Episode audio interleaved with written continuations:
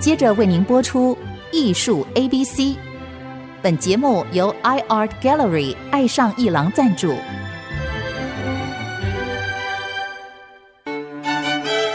Appreciation, buying and collection。艺术 A B C，艺术入门的三部曲，艺术收藏的必修课，让您成为品味出众的艺术鉴赏达人。您的家成为风格独具的私人美术馆，实时与艺术之美对话。艺术 A B C，陆杰明主持。这里是爱思之音主播广播 FM 九七点五，你所收听的节目是艺术 A B C，我是陆杰明。今天为各位请到的来宾是正在索卡艺术中心举办幻之水族个展的王庭宇艺术家。庭宇，欢迎。呃，我是王庭宇。呃，各位听众朋友，大家好。二月十九，哎，有一个我们圈子里的老朋友啊，苏珊，他的新画廊要要开幕了，恭喜苏珊啊！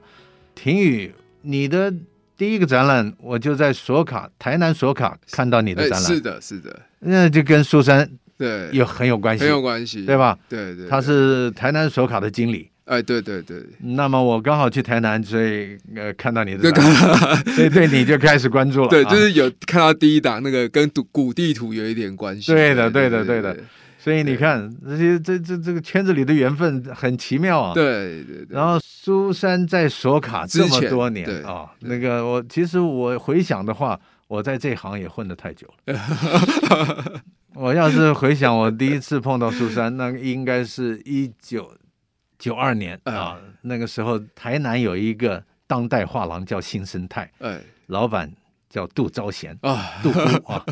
那么当时苏珊。就是为杜姑在做事的，是行政人员。是，那么他又在四宝坊，又在新生态帮忙杜昭贤杜老板啊。对，嗯，杜老板也是南霸天呐、啊，对不对？你看海安路照街啊，对不对？然后苏珊就到了索卡，一待好多年，是的。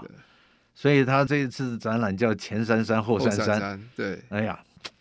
我们节目到后面的时候，我们再好好聊聊他。OK。那么我从一九九二年认识他，你看也要三三十年了，三十年了啊，对，三十年了。所以他呃祝福苏珊啊，新画廊开幕圆满成功啊。今天我们的这个来宾王庭宇，他正在台北索卡举办幻之水族这个个展，这个展览一直会展到三月五号。听众朋友，要是有兴趣的话，应该到台北索卡，欢迎来啊，可以看一下。口罩戴好，进门会测体温啊，也会喷酒精。然后看画是最好的，因为你口罩全程不要脱掉。那幻之水族是庭宇，上一集我们就有讲到，这个艺术家面对创作的一个过程。是，我就很想问你一件事，就是说，因为你看。过去这么多年，你办的展览并不多，哎，是。不像有一些画写意的，哎，画油画的，画当代的，是。潮流的，对，他可以每一年办两个展览，哎，对对对，对吧？对，但是你呢，两三年办一个展览，我就想借着这个机会啊，以前很少问这个艺术家，我很好奇的就是，当你接到画廊老板通知你说，我们想再帮你办一个个展，你这个时候是什么一种状态？据我的了解，就是一个艺术家平常生活当中没有展览，没有压力，他比较在做自己的作品。但是当一个画廊一通电话说我们要帮你办展览了，对，你那个。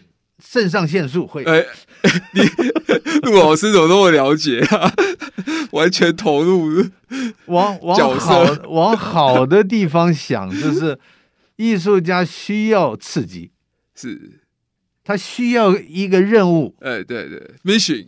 Mission，这个好的艺术家才行，不好的艺术家他会很彷徨的，呃，是是，然后不知道怎么办。我这个，哎呀，那个画廊那么大，要几张？三十张。我能够准备到三十张吗？啊！但是一个好的艺术家一听到这个任务会很精神起来，就被电到了。请问你 电到以后想些什么？呃，我在想说，因为其实索卡一直对我蛮好的，所以我一般来讲，呃，我通常都会先答应这样子，就是哎，廷宇啊，那个你要展览啊，那那个我们跟你定一年后好不好？然后我就说，呃，好这样子，然后然后后来想说，哎，不行啊，这一一年真的太短了，这这样下去真的弄不出来这样子，所以有时候还是会跟画廊协调说，哎，可不可以？就我，我如果真的做不出来，可以再延后。那当然，画廊也是会蛮配合我，因为画廊还是会希望说，艺术家是拿出他最佳状态的，是的，是的的东西这样子。对，那其实我从二零零八年一直到现在，大概中间只有两三年，其实没有展览。嗯，那每年大概都会有一个个展，但是其实中中间是有有两三年个，就是对，然后那。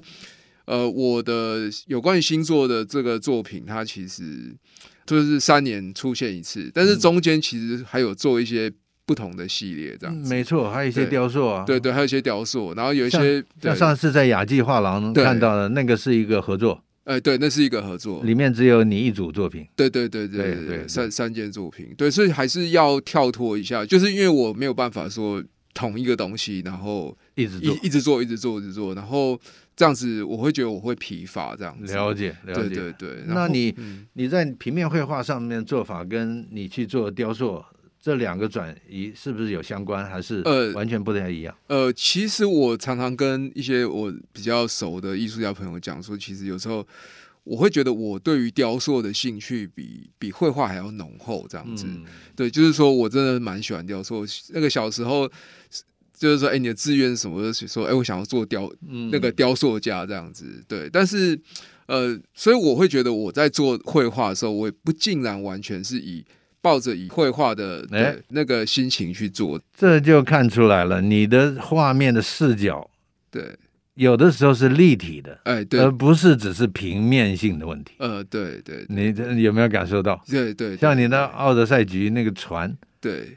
像是一个可以开出来的 船的雕塑，对，哎，是有这个，是有这个，所以而且，嗯嗯，你要不要谈一下你这个视角的问题？对，是有一点那种浅浮雕的感觉，对，就是说，其实呃，我会觉得说，有时候绘画，呃，你们去看一些绘画的时候，他们会就是一般来讲，肌理是。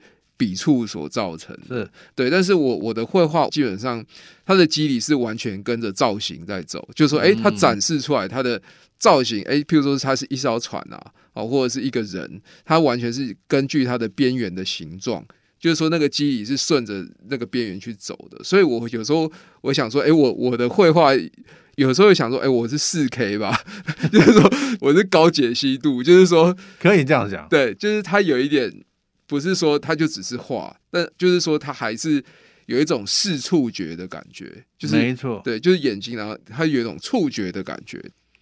而且你在画面的细节上有堆高的技法，这个让我想起以前在陶瓷上面也有做过所谓的立线，是立线的做法。对，就是在陶瓷上的表面，它会用挤的，就像做蛋糕一样，做蛋糕一样，然后它挤出来立线。但是你的立线又不像是这样子。经常看到你的立线像是两个旧地图的折痕，呃，对，古老地图的折痕，但是它向两边堆积，哎，是是是，它不是一个很圆很直的线，它像挤出来的一条，对，很有意思。你怎么解释这个？呃，你所谓的堆高技法，因为其实我的堆高技法其实是源自于我二零零一年吧。哦，我在乌菲兹美术馆，应该是乌菲兹美术馆。哦，我看到了 Potticelli 的那个春，嗯啊，是的，对对对，春这件作品。那其实我那时候我看到这件作品的时候，我会觉得说，哎，我们往往去解释春这件作品，哎，就是说，哎，中间是一个维纳斯，对，然后旁边是好像是一个山女神，是左边山女神，对对，右边还有一个风神，哎，对，有个风神，然后有个大地女神，然后嘴巴长出花来，然后。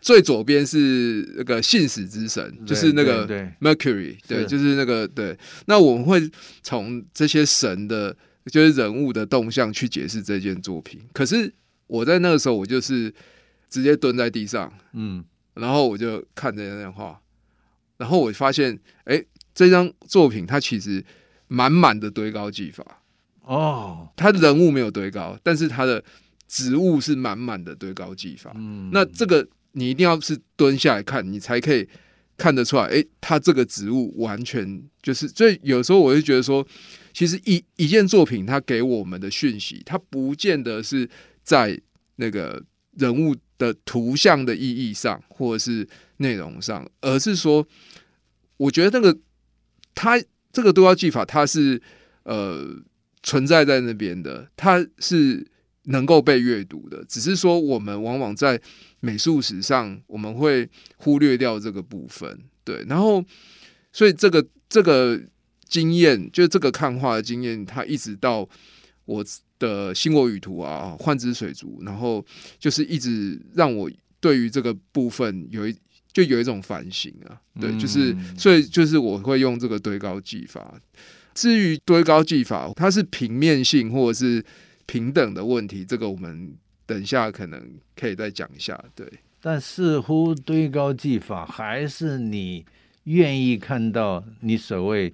从小追求雕塑的一种感觉，哎，对对对，让它更立体一点，让它更精致一些，哎，对，你你还是有潜意识想要这样做的，对，所以可见一个艺术家不容易，所以接到任务之后要完成一件一件作品，又要把一件一件作品做得好，呃，所以这个当接到任务之后，一件一件的完成。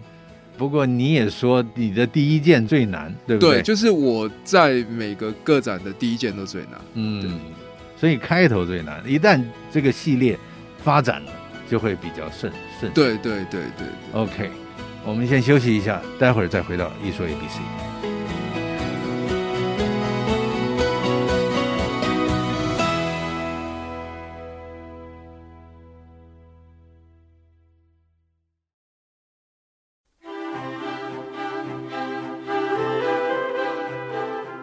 欢迎回到艺术 A B C 节目，我是陆杰明。那么，廷宇刚才有提到画廊老板给了你任务，然后这个毛起来啊，面对的时候，第一张最难，对吧？是的，因为我在猜，你一定要有一个主题，对，然后你心里也想台北索卡的空间，是的，你要准备多少张啊？是这个画廊老板会有限制吗？应该不会，完全不会，完全不会，让艺术家我全部。发挥啊，对。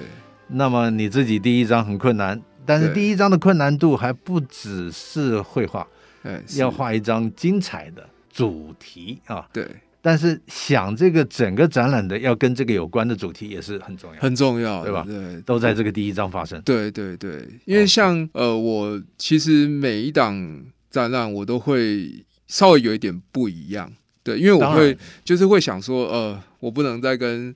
上上次一样，但是就是我在跟就是以上次的那个基础来再稍微做一点点的变化。那像台北索卡这个场地，它其实是比较挑高一点的，对，那所以我其实往往会喜欢做直立式，因为它比较有一种。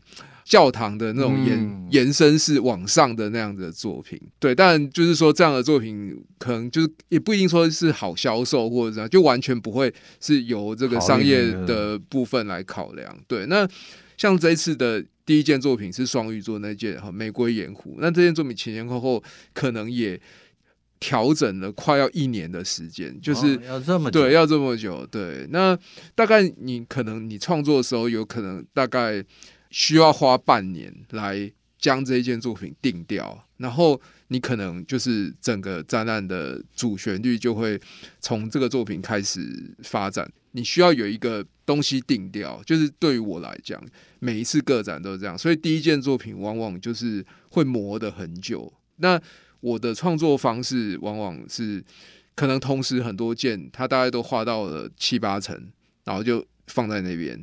经由时间发酵，有点像酿酒一样，对，就是它它需要时间把它发酵成一个更好的作品，这样子。然后你会看它，然后你看它，觉得哪里需要什么，还是再继续下手，对，去调整它，去调整。所以你定调以后，长时间的发酵的意思就是持续的收拾它。对对对，没有错没错，对，持续的收拾，持续的收拾，然后收拾到一个。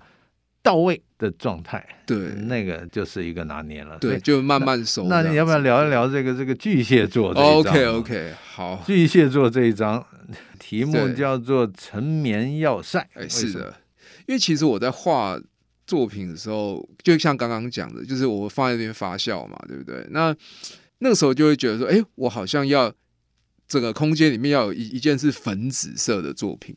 对，那因为我会觉得粉紫色它会有一种好像舒眠的效果吧，是因为紫色我们都会想说，哎，梦幻啊，做梦。对，所以我会在取名的时候，我会想要说，哎，它可能跟睡眠有一点关系。对，但是要塞来讲，它又是一个具有防御力的一个建筑或者是军事的机构这样子。那因为我会在里面用到了许多多的图像，都是家具啊，或者是家电的图像，然后它会拼凑成一个，我们可以这样讲吧，就是说可能有一看起来有一点设计感的色块啊，或者是。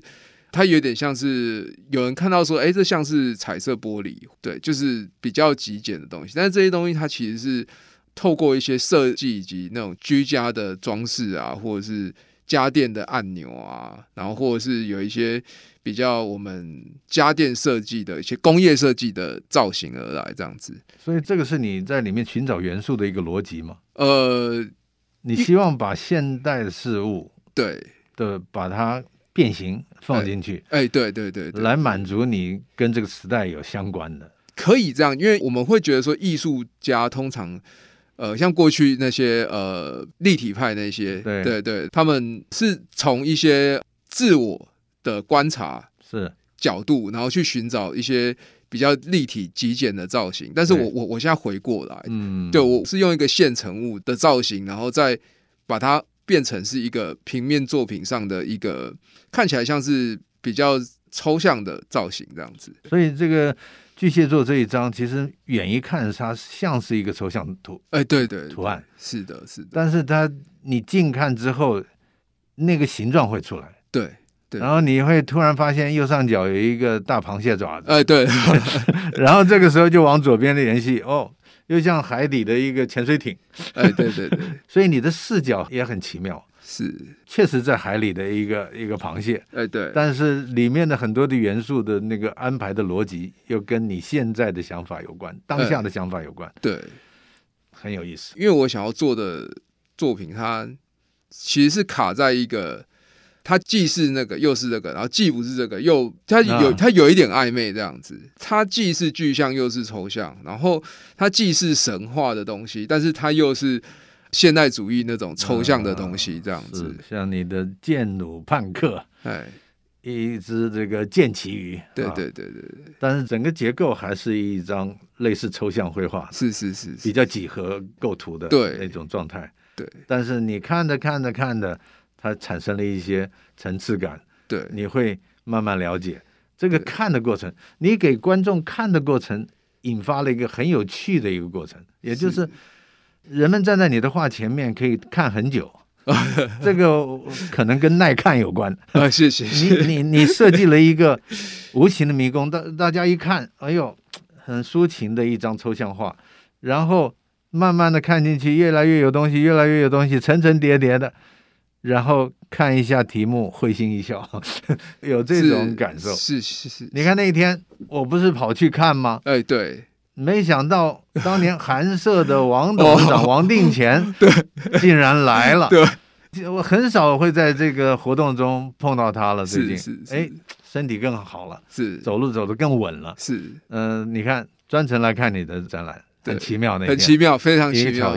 对对对，而且又来了一个穿着夹脚拖的，哎、一个很壮汉的，穿短袖的，我们都冷飕飕的，结果他来了，然后呢，默不出声，上二楼看看，我实在很好奇，对，所以我就禁不住问他，结果他是坦克先生，坦克先生，坦克先生，这这个听他一聊，你看我不得了，我碰到这这些在看画的人啊，我都很好奇的。主持人习惯 好奇的问他，一问不得了。对，原来做古玩的，后来就下定决心研究台湾当代艺术家，然后持续的、系统的收台湾年轻艺术家的作品，锁定几岁到几岁，认真研究，一件一件的收。对，哇哦！你看，不得，什么人都有，默默耕耘的，默默的在在满足他自己的一个计划。是是，他也不是说买了要卖的，要投资什么的。对对对。所以那次你的展览真的很奇妙，很奇妙，非常的奇妙。然后你的空色音律啦，也是很柔美的一个蓝色系啦。你的这个水蛇小站呢，也是一个像是汝窑的颜色。哎哎，对。所以整个展览我感觉就好像，哎呀，那个。索卡肖复元先生哦，刚好宋词啊，宋词你这个色色彩旋律刚好吻合了这个肖复元先生的这个宋代审美的概念，真的太有意思了。对，也是一个联想。对，好了，谢谢庭宇啊，希望你的这个展览圆满成功。那么我们当然也要祝福一下苏珊，苏珊终于在三三年后决定自己。选一个地方开画廊了，在台南。嗯、呃，他这个看到一个老房子，然后因为他的先生是成大的这个建筑系的，是的，所以先生帮他装修。期待啊，我还没看到，期待。但是我很可能会南下去参加他的开幕，是，而且都是索卡的，跟 Penny 也跟苏珊熟。有，我我我已经先睹为快了，非常。你已经去过了？对，我已经去过了。形容一下空间吧。非常具有特色的一间画廊，空间很大很大。我一进去，我以为是七九八。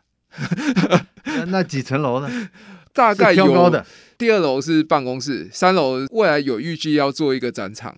对，那一楼当然就是非常深、非常大，有点像是一个仓库的一个空间这样子。哇，太好了！我这个我找到那个苏珊在他的脸书上有一段话，我想在这里念一下啊。他说：“从没有想过。”热爱艺术就一定要开一间画廊，但毋庸置疑的，画廊拥有将艺术家的作品再延伸、再创作的魔力。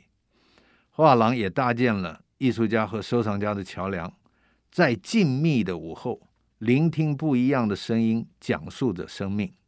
画廊收集起各种季节不同的表情，许是痴狂于艺术家轻柔的笔触。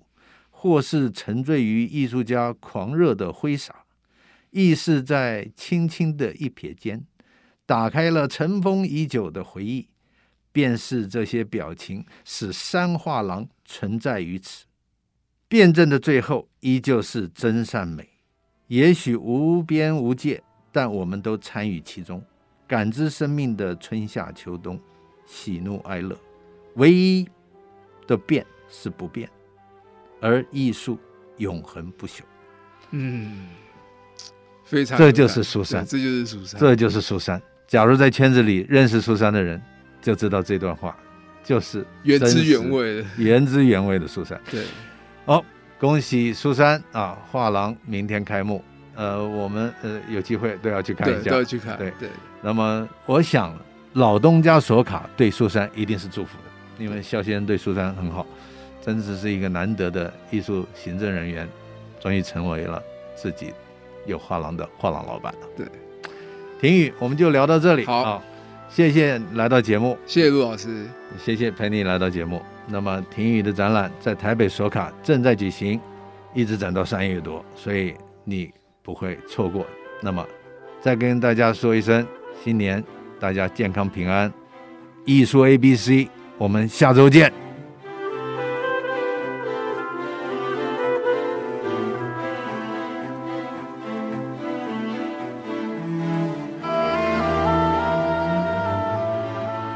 上节目由爱上一郎赞助播出，放松心情，静静体会艺术的美好。